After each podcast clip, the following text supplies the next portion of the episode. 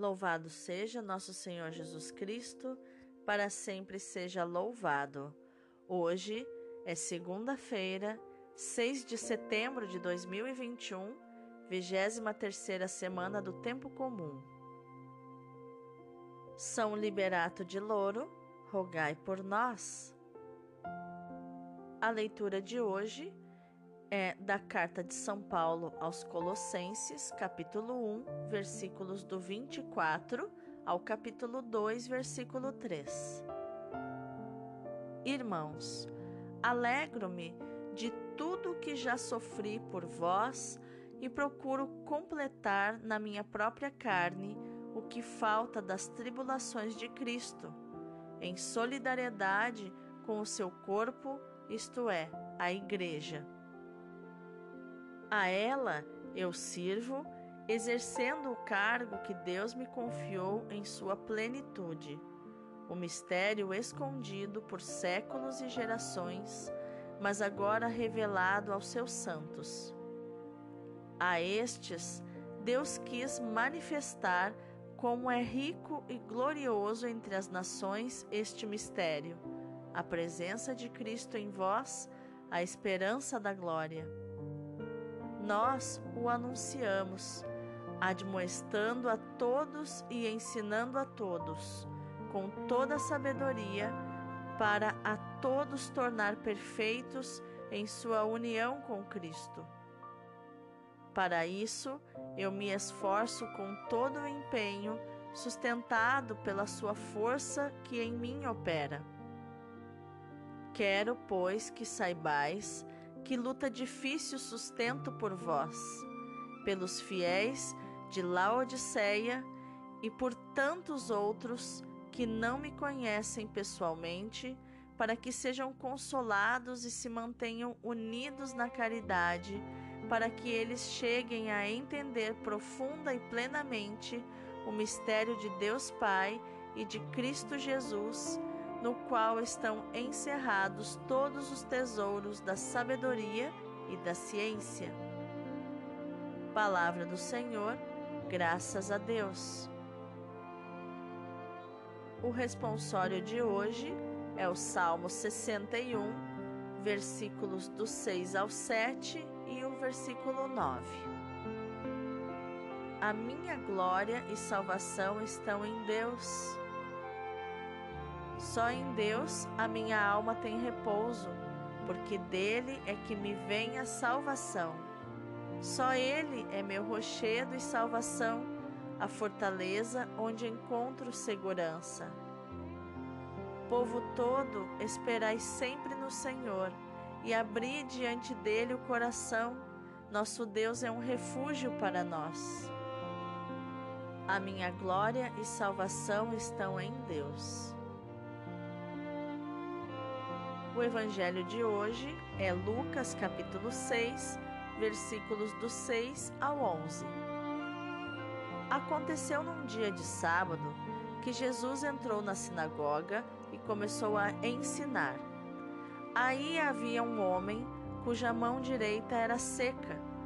Os mestres da lei e os fariseus o observavam para ver se Jesus iria curá-lo em dia de sábado e assim encontrarem motivo para acusá-lo.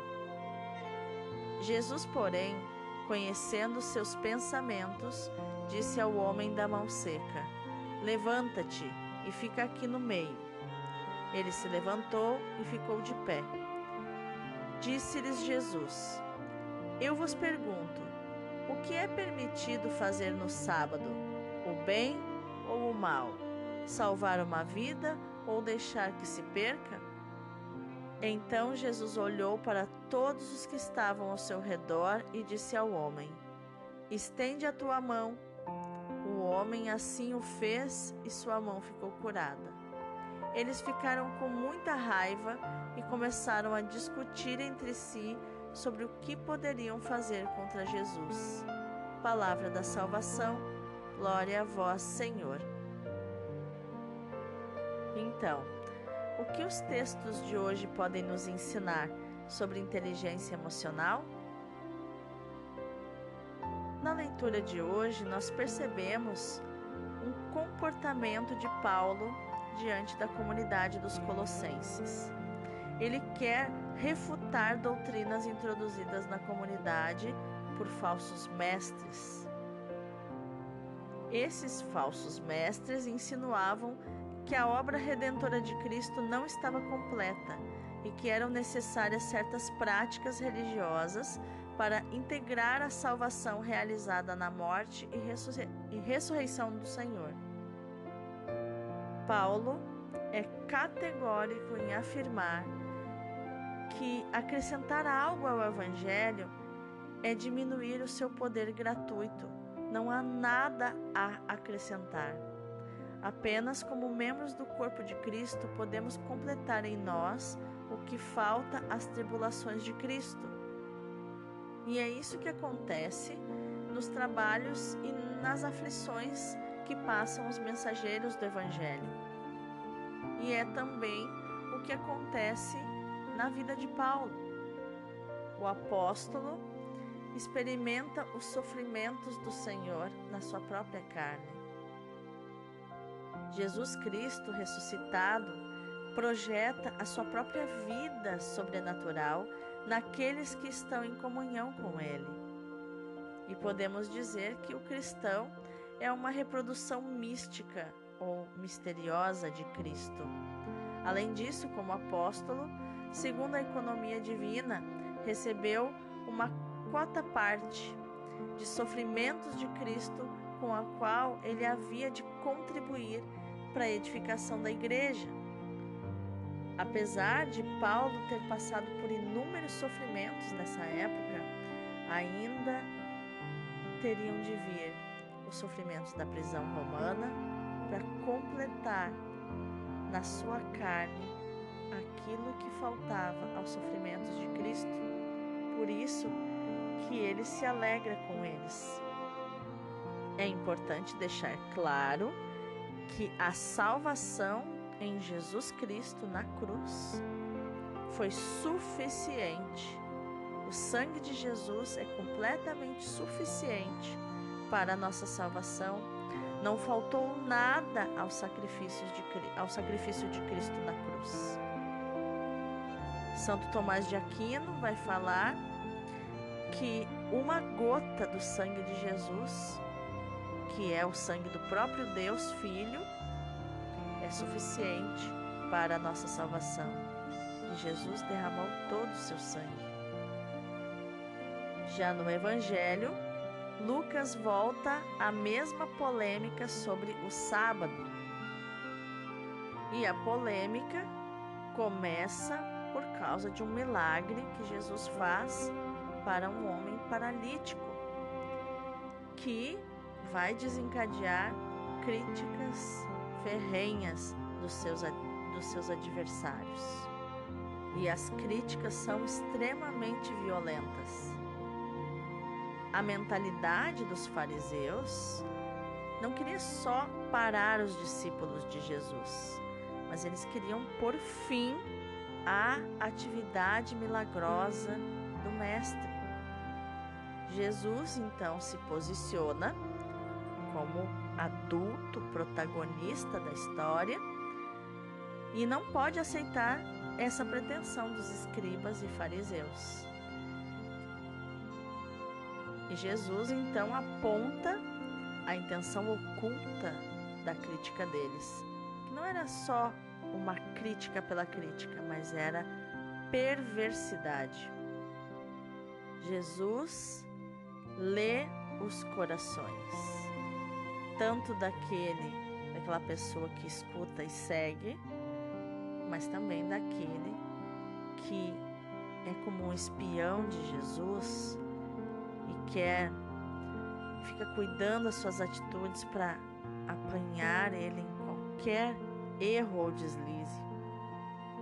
Mas Jesus não se intimida. Ele realiza o milagre e coloca a questão com uma pergunta: que é preferível no sábado? Fazer o bem ou fazer o mal? Salvar uma vida ou perdê-la?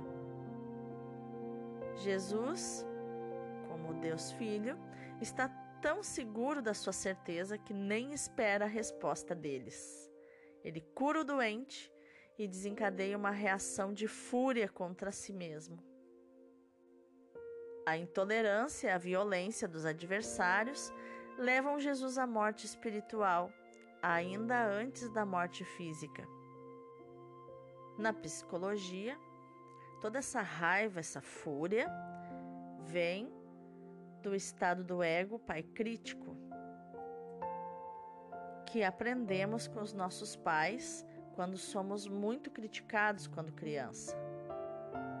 Então aí podemos observar crianças feridas, cheias de raiva, lembrando que toda crítica revela um conteúdo reprimido que não sabemos ao certo, mas conjecturando, podemos imaginar que era a inveja que os fariseus tinham de eles mesmos não conseguirem realizar milagres e prodígios como Jesus. Senhor Jesus, ajuda-nos a reconhecer a graça escondida nos momentos difíceis da nossa vida e da vida dos nossos irmãos, para que nós possamos afirmar, como teu apóstolo Paulo, alegro-me nos sofrimentos que suporto por vós e completo na minha carne o que falta às tribulações de Cristo pelo seu corpo, que é a Igreja que a nossa participação na tua paixão, Senhor, seja sempre vivida no amor pelos outros, pela igreja, por vós, pelo seu corpo que é a igreja, escreve Paulo. E que nessa perspectiva de amor nós encontremos a alegria que enchia o teu coração redentor. Porque eu sei, Senhor, que não falta nada a tua paixão. A tua paixão está completa, Senhor. Nada falta. Ela é completamente suficiente para salvar o mundo. E neste momento, eu quero tomar para mim a tua paixão, Senhor. Aplicar na minha vida a tua paixão, o teu sofrimento chorar contigo, Jesus, sofrer contigo, aceitando as minhas tribulações, aceitando as contrariedades da minha vida que surgirem no caminho, e poder dizer como Paulo: alegro-me nos sofrimentos que suporto por vocês. Faz no Senhor ter o coração agradecido no dia de hoje e convencido profundamente da fecundidade dessa participação na tua paixão. Que eu veja hoje a tua paixão, Senhor, à luz da ressurreição. Que eu saiba no dia de hoje, Senhor, que participar da tua paixão é a condição para ressuscitar contigo e por isso me alegrar nos sofrimentos. Existe uma graça escondida nos sofrimentos e nas provações da vida. Uma graça preciosa de união a Cristo na sua paixão, graça de amor verdadeiro que aceita pagar o preço pessoalmente.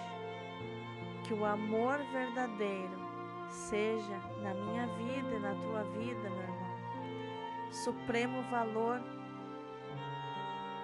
e que nós aceitemos caminhar no amor com resignação e alegria.